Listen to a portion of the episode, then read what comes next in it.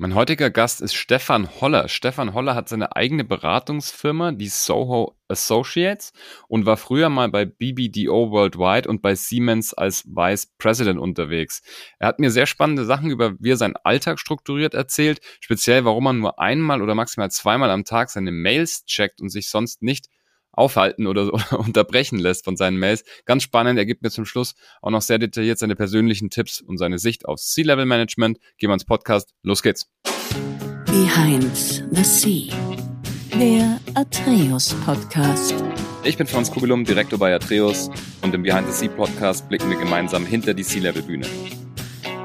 Stefan, herzlich willkommen im Podcast. Ja, hallo. Ich freue mich, dass du da bist. Wir haben heute zusammen eine Behind-the-Sea-Folge vor uns. Mhm. Du hast einen sehr, sehr starken Consulting-Background ja. und warst auch mal bei Siemens als VP. Magst du dich kurz mal vorstellen und sagen, was du aktuell so machst? Ja gut, also mein Name ist Stefan äh, Holler und äh, vom Beruf bin ich Unternehmensberater, habe also in meiner Historie Maschinenbau studiert und Wirtschaftswesen Ingenieurwesen, mhm. äh, Wirtschafts, äh, Inge Wirtschaftswissenschaften, sorry. äh, genau. Und aktuell, also ich habe mein eigenes Unternehmen, das heißt So Associates, habe ich vor zehn Jahren aus der Taufe gehoben. Das ist ein Beratungsnetzwerk, mhm. das ich quasi mitleite. Äh, aktuell bin ich mit einem skandinavischen Unternehmen unterwegs, das ich also in diversen äh, Umsatzsteigerungsprogrammen Themen berate und bin momentan sehr verhaftet, also in internationalen Vertragsverhandlungen, äh, was mich momentan, muss ich ehrlich sagen, etwas stresst, weil sie in duale Zeitzone hereinpoltern auf mich, sodass ich wenig Ruhe habe. Aber es gibt ja Möglichkeiten, um denen auszuweichen. Okay, verstehe. Magst du ein bisschen mehr über Soho Associates erzählen? Was, was ist so der Schwerpunkt und oder welche, welche Themen macht ihr? Soho Associates ist eigentlich eine interessante Geschichte und das kommt eben über meine Berater-Background. Also ich war in unterschiedlichen Unternehmensberatungen tätig, aber auch im Marketingbereich, in Agenturen, äh, dann eben im Konzern beziehungsweise Siemens AG. Äh, und immer wieder bin ich mit der Beratungswelt äh, kollidiert und dementsprechend habe ich mir überlegt, eigentlich, was würde ich mir wünschen, wenn ich selber Kunde wäre und was würde ich als Berater haben. Und in der Regel sind die meisten Beratungen relativ monochrom aufgebaut, auch sehr hierarchisch. Das heißt, die Leute, die man eigentlich wirklich haben wollte, auch für die Implementierung, sind in der Regel nicht verfügbar, weil sie im Management sitzen und die Leute, die wirklich die Ahnung haben, sind eher Junior. Das bringt das Geschäftsmodell und irgendwann saß ich dann in New York, in äh, Soho und äh, Washington Square und habe überlegt, wie würde ich das eigentlich aufziehen? Und dort entstand dann der Name Soho Associates, da kommt es auch her, also wirklich, weil New York war immer für mich, also das war eine Stadt, die hat mich mein ganzes Leben lang begleitet und für mich sehr inspirierend und dementsprechend auch diese immer wieder neu erfinden und diese Kreativität hat gesagt, okay, das will ich eigentlich im Namen verpostuliert haben. Und so kam Soho Associates heraus. Soho Associates ist ein Beraternetzwerk, das sich eben aufbaut auf Leute, die mehr oder minder einen ähnlichen Background haben wie ich, also relativ lange in der Beratung gewesen sind, aber auch im Konzern oder in Unternehmen, so dass sie quasi von allen Seiten eine sehr umfangreiche Senior-Expertise mitbringen, was natürlich ist, die Aufnahme von Themen, das Verständnis auch in der Umsetzung deutlich beschleunigt. Das mhm. ist also eigentlich so der Inhalt von So Associates. Okay. Genau. Okay. Was ist deine, deine Schwerpunkt oder deine Branchen und fachliche Also meine generell müsste ich sagen, bin ich ein Generalist, weil ich quasi fast jede Branche und jedes Thema bearbeitet habe. Aber wenn man sagt, wo bin ich jetzt wirklich Experte, dann wäre es sicherlich in der Strategieentwicklung und im Marketingumfeld, weil das hat mich eigentlich schon seit der Pike, seit dem Studium beaufschlagt, auch der ganze Werdegang ist dementsprechend gedrillt worden und ich bin da auch sehr interessanten Koryphäen begegnet, die auch ein Mentorship für mich dann äh, hatten, also, mhm. dass ich also davon auch profitiert habe über die Zeit. Das sind wirklich so meine Schwerpunktthemen. Alles, was in strategische Ausrichtungen, Go-to-Market, Growth, aber auch so die ganzen äh, Marketing-Themen, digitales Marketing seit geraumer Zeit, weil das immer bedeutender wird. Das sind eigentlich so meine Schwerpunkte, wo ich mich bewege. Okay, interessant. Wie siehst du äh, aus deiner Perspektive so das Thema C-Level? Also einerseits natürlich, weil du sie ja berätst jetzt, also es ist ja höchstwahrscheinlich Top-Level oder, oder Top-Level Management-Beratung und auch aus den Rollen, die du selber hattest. Ambivalent. Also natürlich schreibt sich jetzt jeder eben mit so ein C als Chief vorne hinweg, ja, also weil jeder will irgendwie äh, Chiefs sein. Ähm, das Problem ist meiner Ansicht nach, und wir haben das schon mal in der vergangenen Diskussion kurz angerissen, ähm, was macht eigentlich wirklich einen Leader aus? Mhm. Und äh, da sehe ich zum Teil, gerade auch aus der Beratungsperspektive, zum Teil Führungsschwächen, muss ich ganz ehrlich sagen. Deswegen gibt es okay. auch die Beraterbranche, weil man mhm. macht sich dann leid und sagt, okay, der Berater hat es gesagt. Das ist mhm. ein Thema. Äh, und das Zweite, was ich äh, entdecke, ist letztendlich, wie wenig der Bezug zum Teil zur Basis ist. Also man vertraut dann zum Teil anderen Kräften, statt dass man den eigenen Leuten selber vertraut. Ähm, und ich, äh, ich war ja auch beim Militär und ich sehe das ein bisschen militärisch. Und wenn ich sage, ich bin ein C-Level und ich bin ein General, dann muss ja. ich eigentlich bereit sein, mit meinen einfachen Soldaten auch wirklich im Dreck zu stehen äh, an vorderster Front. Äh, das vermisse ich zum Teil sehr. Das heißt, die Leute sind also wirklich in einem Elfenbeinturm abgeschickt äh, von irgendwelchen Lebensschichten, wo relativ wenig durchträubt und umgeben von sehr vielen Loyalisten, was letztendlich äh, kontraproduktiv ist für eine gesunde Entwicklung eines Unternehmens, weil letztendlich die Fehler entstehen oftmals an der Basis und die Leute müssen es austragen, aber sie bekommen kein Gehör. Es gibt dementsprechend sehr gute Beispiele, mhm. andere Vorständen. Und es gibt natürlich auch welche, wo man sagen kann, äh, die sind in Verruf geraten, aber lustigerweise fallen sie alle weich. Das ist auch so eine Erkenntnis aus meiner Geschichte. Genau. Okay, klar. Ja, interessant. Ja, schauen wir uns mal an, wie du da hingekommen bist. Wo bist du aufgewachsen? Ja, aufgewachsen bin ich eigentlich relativ wohl behütet, muss ich ehrlich sagen. Ähm, hier im Bayernland, aber trotzdem sehr international geprägt auch. Also das kam eben äh, durch meine Familie. Also meine Familie waren schon immer Unternehmer und mein Vater hat also schon bei den Kindesbeinen eigentlich sehr viel mit den USA zu tun gehabt, sodass mich also dieser Weg auch dahin geführt hat. Also ich denke mal, Englisch war meine zweite Fremdsprache schon in der Kindheit. Ah, okay. Und dementsprechend äh, hatte ich da ein relativ internationales Environment. Äh, was okay. auch weitergebracht hat. Ansonsten, was war das für ein Unternehmen? Was denn? Ja, das sind Ingenieurwissenschaften. Das geht jetzt mittlerweile in die vierten Generation. Also mittlerweile sind schon meine Neffen, ähm, weil mein Großvater hat es doch in der Weimarer Republik äh, äh, gegründet. Dann ist mein Vater übernommen, dann ist mein Bruder übernommen und jetzt sind es meine Geschwister, äh, meine Neffen. Verstehe. Äh, ja, und bei mir war es immer ein bisschen anders vom Setting. Also ich habe andere Interessenschwerpunkte gehabt. Ich habe zwar auch Ingenieurwissenschaften studiert, aber habe dann gemerkt, irgendwie, obwohl ich ein leidenschaftlicher Bastler bin, bin, dass das dann doch nicht meine Berufung ist, in irgendwie in dieser rein technischen Hemisphäre da zu äh, mhm. interagieren. Das war auch der Grund, warum ich also bei der Linde AG, das war wirklich mein erster Job, äh, okay. warum ich da relativ schnell wieder ausgestiegen bin, nachdem ich mein zweites Studium fertig habe. Und dann ging eigentlich die Reise los, die mich dahin geführt hat, wo es jetzt ging. Und ansonsten, also muss ich ganz ehrlich sagen, vom Aufwachsen her, meine Eltern haben mich diesbezüglich sehr gefördert. Das heißt, die haben mir alle Möglichkeiten gegeben, ähm, um das zu erreichen, was ich wollte. Sicherlich, wenn es nach meinem damaligen Interesse gegangen wäre, wäre ich vielleicht nicht das geworden, was ich jetzt geworden bin. Also ich wäre wahrscheinlich irgendwie so ein Hybrid aus einem Archäologen, Indiana Jones, Kunsthistoriker oder was geworden, ähm, weil mich das mehr gechallenged hat. Aber am Ende ist es dann doch irgendwas Solideres geworden, wobei ich dem nicht absprechen würde. Das ist nach wie vor meine große Leidenschaft, äh, sich mit solchen Sachen zu beschäftigen. Und ansonsten auch vom Aufwachsen sehr viele Freunde, und sehr viel gespielt, sehr viel gebastelt, Sport gemacht, alles Mögliche. Smartphones gab es damals noch nicht, also so gesehen waren die Interessenslagen etwas anders geworden. Ja. Okay, das heißt, deine eigentliche Passion ist, ist äh, Archäologie. Habe ich das richtig ja, verstanden? also ich muss ganz ehrlich sagen, äh, ich habe hier eine fundamentale Bi äh, Bibliothek und äh, dementsprechend also Geschichte, Kunstgeschichte, ähm, ähm, Architekturgeschichte. Das sind so Sachen. Und ich muss ganz ehrlich sagen, in der Schule damals auch, also mir ist sehr viel zugeflogen, muss ich ganz ehrlich sagen. Aber es gab so Fächer, die sind einfach lernintensiv. Latein gehörte dazu. Ich habe es damals mhm. gewählt, weil ich auch mal auf den Trip war, Medizin studieren zu wollen. Ähm, dann hat mir hier damals gesagt, äh, da gehört Latein dazu. Das war eigentlich, das habe ich damals nicht gechallenged. Später habe ich es dann bereut, ähm, dass ich mich da nicht so reingehangen habe. Ich habe mir da ein bisschen selber was beigebracht. Meine Frau hat das große Latinum, ähm, weil mich das mittlerweile fasziniert. Also gerade mit der römischen Geschichte, wenn man diese Städte mhm. so besucht. Das sind so wirklich so Sachen, die mich eigentlich privat interessieren. Ja, also okay. wenn es mal nichts mit Business zu tun hat. Genau, ganz okay. Aber einfach aus beruflicher Perspektive dann das andere gewählt oder?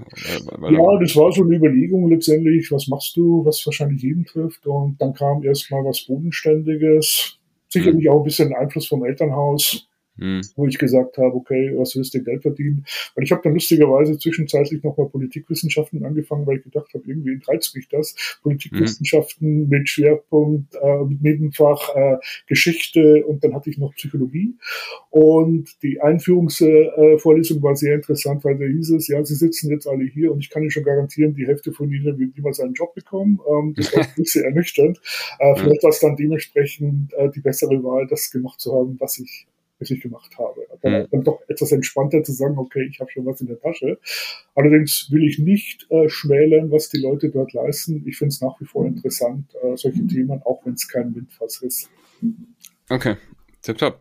Und dann hat sich aber relativ schnell dann in die Beratung gezogen, oder? Ja, das kam eigentlich nach Linde. Dann ging der Weg eigentlich erst zu, heute ist es Kantar, damals war es Infratest, in die äh, Investitionsgütermarktforschung. Und da bin ich das erste Mal mit der Beratung in Berührung gekommen. Das hat mich dann weiter gechallenged, weil am Ende war dann so die Idee auch, äh, in der Marktforschung hat man unheimlich viele Daten, aber wie geht es mhm. dann letztendlich weiter? Was mache ich mit diesen ganzen Sachen? Mich hat immer ja. letztendlich ähm, mit diesen Daten arbeiten, etwas zu entwickeln, Konzepte zu entwickeln und auch die Konzepte umzusetzen. Das hat mich eigentlich getrieben und dann ging das mehr oder minder die Reise erstmal nach London, dann ging sie nach New York und irgendwann ging sie dann zurück nach München über ein Klientenprojekt und da bin ich dann bei Siemens gelandet äh, und da ging dann die Story dann dementsprechend im Konzern weiter.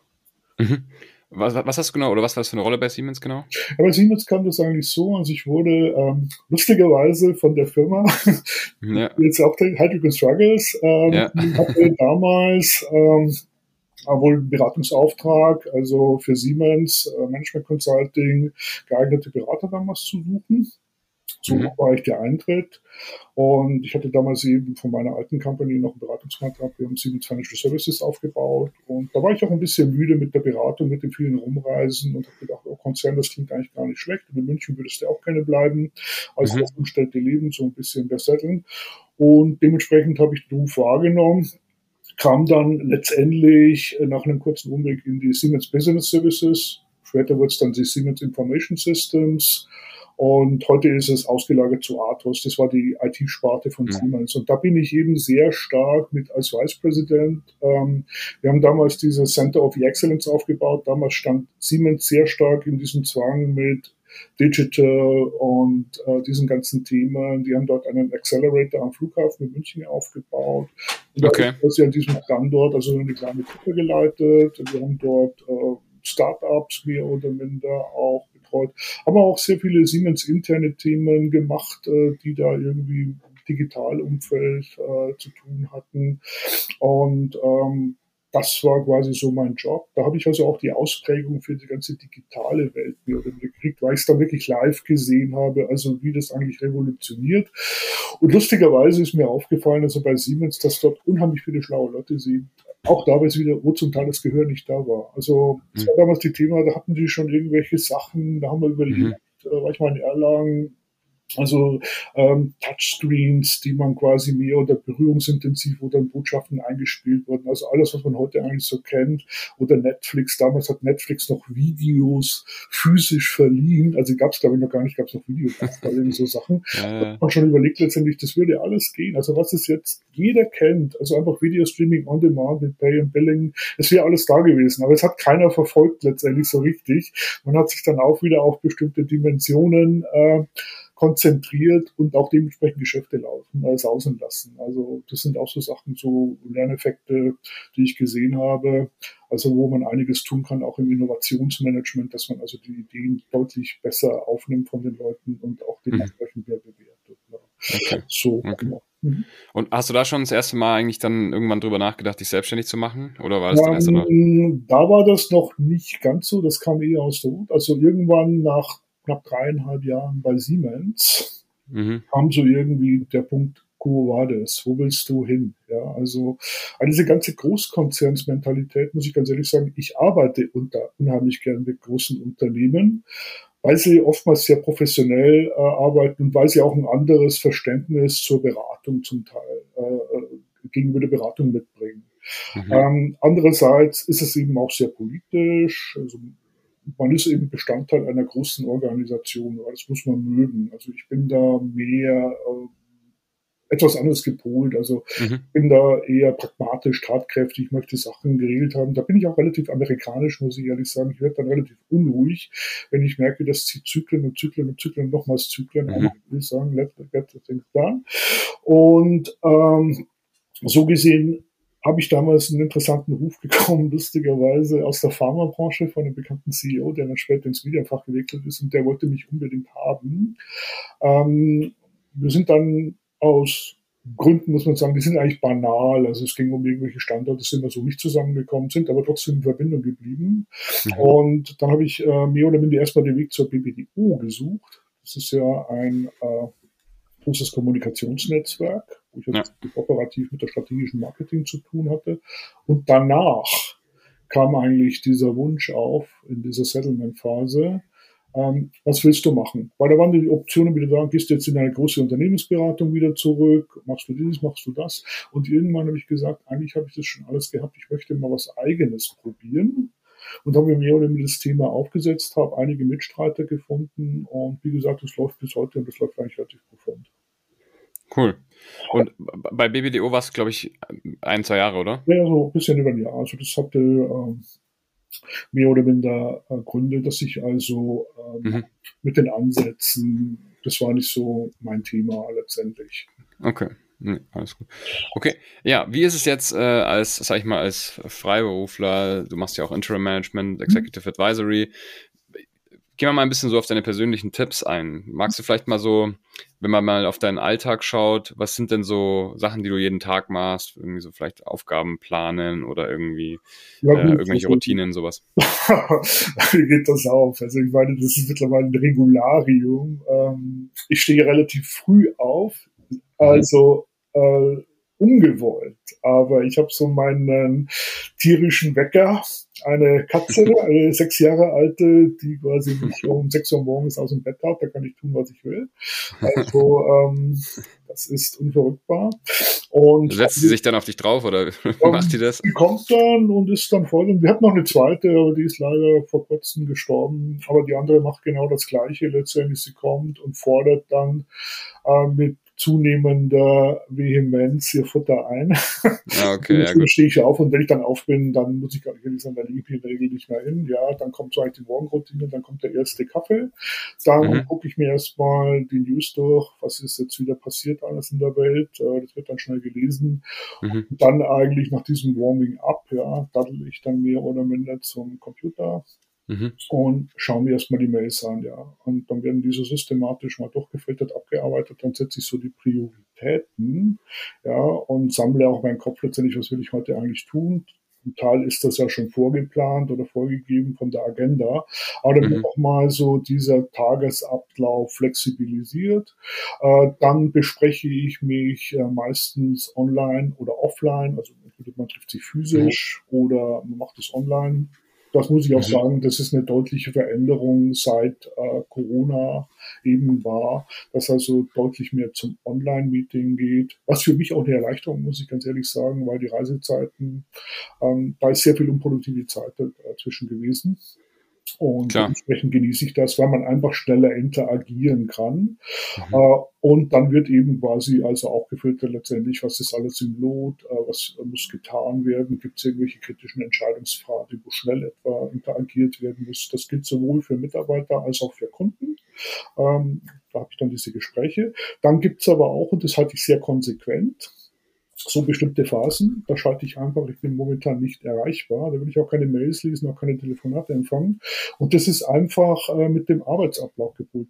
Also man sieht unheimlich viele Manager, die dann händisch in ihren Cellphones und weiß der Teufel was rumkramen, E-Mails die ganze Zeit checken und so weiter. Ja. Ähm, ich persönlich, gerade wenn es um knifflige Sachen geht, wo man wirklich mal überlegen muss, finde das äh, kontraproduktiv, weil man einfach äh, jedes Mal, wenn ich quasi irgendwie abgelenkt werde, äh, ist es ein Reset und ich muss wieder komplett in die Materie wieder zurückdenken. Ganz genau, ja. Einfach äh, schwach und zugesehen sage ich, es gibt eigentlich nichts Dringliches, was nicht irgendwann mal ein oder zwei Stunden warten kann. So sehe ich das und dementsprechend bin ich da auch nicht verfügbar. Da gibt es vielleicht dann eine Notfallleitung für irgendwelche anderen Leute und so mhm. man interagieren können, aber ich bin es definitiv nicht und das halte ich auch wirklich konsequent und das beschleunigt auch ungemein letztendlich. Und ja. dann eben, also wenn ich jetzt nicht unterwegs sein sollte, dann geht natürlich der Weg dann irgendwie nach Hause, wenn ich auch nicht äh, letztendlich im Homeoffice bin. Und dann äh, freue ich mich auch auf meine Frau und dann unternehmen wir auch was zusammen. Wenn es die mhm. Zahl noch zulegt, äh, Freunde, Theater, mhm. die Leidenschaften sind da geschafft oder ich bekoche sie. Also Kochen ist ja so mhm. eine Leidenschaft von mir, mache ich echt gerne, weil mhm. ich das irgendwie gut zum Entschleunigen auch und ähm, kreativ und Puls senken, mhm. würde ich mal sagen. Also mir macht das eigentlich Spaß. Mhm. Und dementsprechend sind das so die Planungen. Okay. Genau. Okay, nochmal eine Follow-up-Frage zu den Mails. Du, also du, das hatte ich richtig verstanden. Du, du checkst die dann nur so ein, zwei Mal am Tag wahrscheinlich, oder? Also nicht immer permanent? Nein, das mache ich überhaupt nicht. Also ich habe wirklich so bestimmte Zeitpunkte, wo ich sage, da checke ich meine Mails. Wenn ich zum Beispiel Klientenaufträge annehme, dann, dann erkläre ich denen auch diese Erreichbarkeitsroutine, weil da wissen sie, okay, in diesem Zeitraum erwischen sie mich garantiert oder da erwischen sie mich nicht, ja. Weil das, das ist, gut, ja. hilfreich zum Teil. Und ähm, also ich finde es einfach unmöglich. Ich habe das sogar in Meetings erlebt, also wo dann die Leute vor den Rechnern sind. Man sieht es auch im Bundestag oder sonst, die checken da ihre Mails, die gucken in Twitter und so weiter und so fort. Und ich frage mich immer, wie können diese Leute eigentlich konzentriert an einem Sachverhalt folgen? Das geht ja nicht. Also ähm, zum Multitask ja. habe ich noch keinen gesehen. Und da ist, das ist so ein bisschen Kritik auch von mir, ähm, mit den also ich bin ja kein Gegner jetzt von äh, digitalen Welten, im Gegenteil. Ich bin ja einer, der da drin arbeitet, aber andererseits sehe ich es äh, sehr kritisch letztendlich. Ähm, diese permanente Überreichbarkeit, das hat äh, nichts mehr mit beruflichen Professionalität zu tun. Es ist mhm. eher schon fast die Gier danach, ähm, man soll erreicht werden, äh, damit man irgendwie wertgeschätzt wird. Das ist so für mich ein ähnliches Phänomen wie mit diesen Like-Buttons. Also möglichst viele Likes, weil ich bin beliebt, möglichst viele Mails, weil man braucht mich, ja, äh, und auch erst noch um Mitternacht. Und ich finde nicht, dass das der richtige Weg ist, äh, um mehr oder minder produktiv zu sein. Also man mhm. braucht auch diese Phasen, wo man sagt, ich nehme mich mal raus aus diesem System, damit ich mal wieder vernünftig nachdenken kann und mich strukturieren kann. Mhm. Ja, das finde ich, sehe ich auch so. Also ich finde auch Mails als Kommunikationsweg, speziell für wichtige Themen, ist, ist weiß ich nicht, maßlos überholt. Genau, wenn viel zu langsam. Genau. Also das, und, ja. ist noch nicht im Flieger. Ähm, ja. Ist noch nicht gelandet. Die stehen schon alle auf und gucken erstmal mhm. irgendwie auf ihr Display. Als ja, die Welt jetzt untergegangen ist, eine Dreiviertelstunde Flug. Ja, aber es ist mhm. jetzt wieder passiert. Also, das finde ich unglaublich. Mhm. Und das ist etwas, wir sind ja alle noch aufgewachsen in der Zeit, wo es diese Dinge noch nicht gab. Ja. Äh, und dementsprechend sage ich, äh, wie haben wir das dann früher gelöst? Mhm. Mit der, der da, da gab es das noch nicht, ja, da konnte ich nicht mhm. damit erreicht sein. Äh, und die Welt ging auch dementsprechend nicht runter. Also das ist ein Habitus, den ich sehr, auch sehr unangenehm empfinde, weil die Leute dann auch quasi einfach aus der Kommunikation aussteigen, wenn ich im Dialog bin und sage, oh, ich muss mal mein Handy checken, was ist jetzt da mhm. passiert? Ja, ja, klar. Genau. Das ist sowieso dann furchtbar, wenn das passiert. Ja. Aber auch so, ich meine, wenn dir jemand eine Mail schreibt, wie wichtig kann es sein, dass es nicht, es kann ja, dass es nicht auch noch fünf, sechs Stunden oder sogar einen Tag warten kann. Wenn es wirklich was richtig Wichtiges ist, dann rufen die Menschen ja an. Richtig. Ich habe kürzlich auch einen interessanten Abschnitt gelesen, da ging es auch um die Verödung der Kommunikation. Mhm. Das wird dir auch schon aufgefallen sein. Die Leute schreiben lieber 50 Mails, meistens relativ hage oder endlos lang, ähm, statt das Gespräch zu suchen. Also das ja. heißt, das persönliche Gespräch, auch am Telefon, wird immer weniger gesucht, mhm. wo ich also einen Sachverhalt quasi sofort klären kann und mhm. wo ich auch dementsprechend Missverständnisse relativ schnell ausreden kann. Stattdessen sind sie konzentriert, die ganze Zeit über WhatsApp oder alle anderen Kanäle irgendwelche Mails hin und her zu schicken, äh, was dann letztendlich zu Überforderung und zu maximaler Konfusion führt. Aber das ist ein, äh, also das, das beschleunigt äh, bestimmte Sachen nicht, sondern im Gegenteil, es verzögert Entscheidungsprozesse, weil ich bin die ganze Zeit beschäftigt, wie formuliere ich jetzt das richtig? Dann hat ja, man genau. hat etwas nicht verstanden, dann geht's wieder zurück, dann kann ich wieder formulieren. Also mhm. der ganze Aufwand ist deutlich aufwendiger, als wenn ich sage, ich greife einmal zum Hörer, zwei Minuten gesprochen, alles erklärt, wir sind fein. Das ist aber auch etwas, was sich immer weiter durchsetzt und was sich auch im Kommunikationsverhalten der Generationen mittlerweile widerspiegelt. Also ich sehe unheimlich viele Leute, die hocken nebeneinander, die unterhalten sich nicht mehr, stattdessen haben sie permanent mit Twitter, Facebook, äh, WhatsApp, whatever zu tun, ja. Ja, absolut. Hm? So ist es, ja. Ja, ja interessant. Äh, kleinen Exkurs gemacht. Was hast du denn sonst noch so für Tipps? Also, du kannst natürlich an deine Zeit bei Siemens und, hm. und bei BWTO auch zurückdenken, aber auch jetzt an deine Zeit als, ähm, ja, als, als, als, als frei, freiberuflicher Berater, hm. was, äh, was Management und C-Level angeht. Ja. Ähm, möchtest du wissen, was ich als wichtig empfinde? Oder, äh, ja, unbedingt. Unbedingt, ja. fangen wir an. Ja. ja gut, also das erste Linie ist natürlich Visionen. Ja? Mhm. Also das heißt, ähm, man muss eine konkrete Vorstellung haben auf dem C-Level, wo will ich hin? Ja, das ist eigentlich schon mal das Wesentliche. Also bei mir ist es eigentlich so, mein Treiber ist meine Leidenschaft. Also ich muss ganz ehrlich sagen, da haben wir uns auch schon mal unterhalten, äh, mhm. sind keine monetären oder sonst irgendwelche Antriebskräfte, die mich jetzt treiben. Das muss einfach passen. Also es ist eher meine Leidenschaft. Ich mache meinen Job, weil er mir Spaß macht. Ja, und ich versuche natürlich auch, mehr oder minder das auf meine Kunden zu transportieren, mit ganz konkreten Vorstellungen. Also ich habe eine relativ gute Vorstellung, wo soll halt die Reise hingehen. Das ist schon mal ein Thema. Also es gibt ja immer dieses Sprichwort vom, ich glaube, der Schmidt hat es mal gesagt, wer Visionen hat, sollte äh, zum Arzt gehen. Ich glaube, der hat den Bundeskanzler.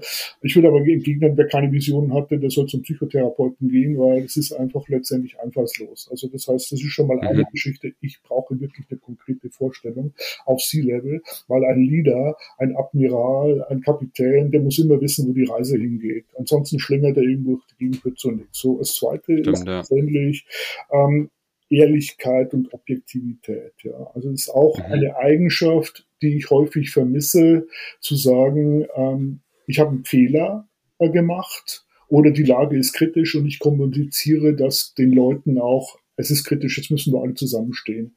Ähm, das ist eine Eigenschaft, äh, die ist mir sehr verbrieft. Dementsprechend bin ich auch relativ unkonventionell im Umgang, also auch mit hochgestellten Personen. Also ich halte es einfach mit der Maxime. Ähm, mhm. Ehrlichkeit und auch Objektivität. Was steckt dahinter dran? Äh, in der Politik äh, würde ich sagen, aber auch in Unternehmen ist das eher anders. Also man erzählt den Leuten bis zur letzten Sekunde ganz was anderes und am Ende erschlägt sich's. Also ähm, und dann ist der Schaden umso größer letztendlich, weil die Glaubwürdigkeit einfach sind. Das dritte ist Visibilität. Das ist auch ein Thema. Also das heißt einfach die Präsenz zeigen, auch die persönliche Interaktion. Mir ist es wichtig, letztendlich mit den Leuten einfach zu sprechen und nicht immer über Dritte.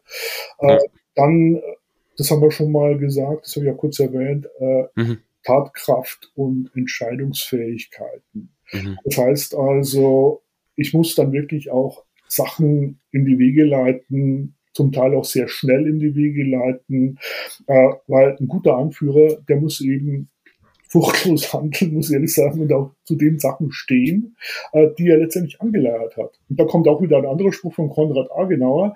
Äh, da geht es ja immer um diesen Spruch, äh, was interessiert mich mein Geschwätz von gestern, mhm. Äh, häufig sehr fehlinterpretiert, weil das heißt letztendlich nur, ich darf mir nicht zu schade sein, irgendwelche Richtungen, die ich mal eingeschlagen habe, immer wieder in Frage zu stellen und gegebenenfalls mit allen Konsequenzen auch zu korrigieren. Auch das gehört zu, zu sagen, okay, ich habe einen Fehler gemacht, da stehe ich dazu und jetzt machen wir das anders. Ja, also das ist ganz wichtig. Mhm. Äh, dann Fairness. Das ist ein Thema, ähm, was ich auch als sehr wichtig empfinde.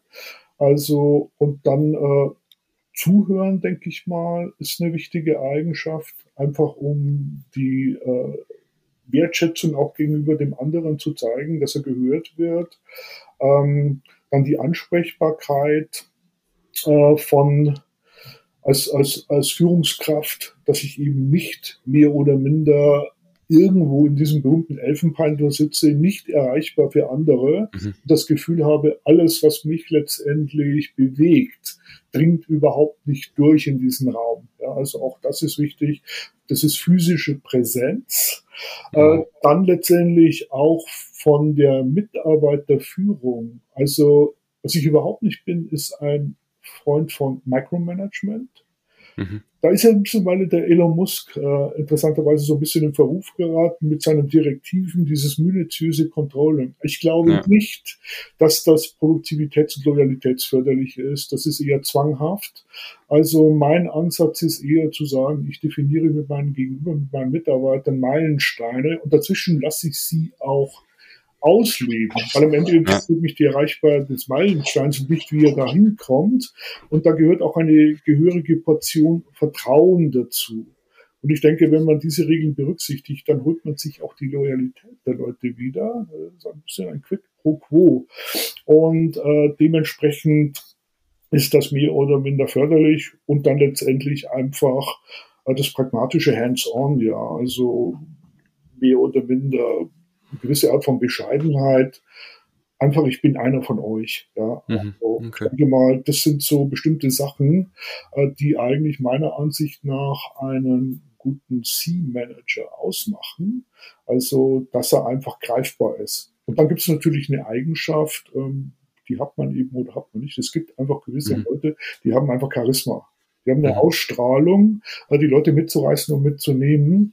Ähm, mhm. Das ist sicherlich nicht jedem gegeben. Ähm, es gibt auch welche, die sind dann etwas hölzern unterwegs, aber nichtsdestotrotz äh, die anderen Punkte, die ich eigentlich gesagt habe, mhm. finde ich sehr empfehlenswert, um dort ähm, auch hinzukommen.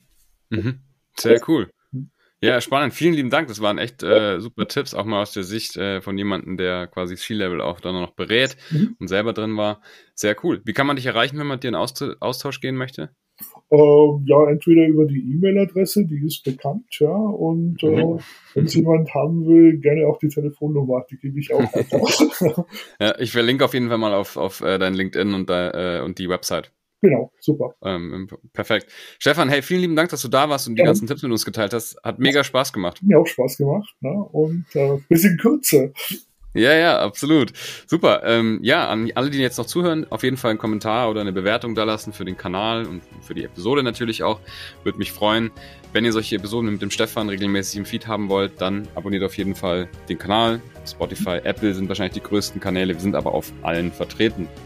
Ja, der Podcast wird von Atreus präsentiert, also alles rund um Intro-Management und auch, auf, auch um Executive Search. Könnt ihr gerne mal mit mir in Austausch gehen oder schaut mal auf der Website vorbei, www.atreus.de. Ist auch unten in den Kommentaren. Ja, Stefan, vielen Dank. Schönen Tag dir noch. Ciao, ciao. Ja, auch, ne?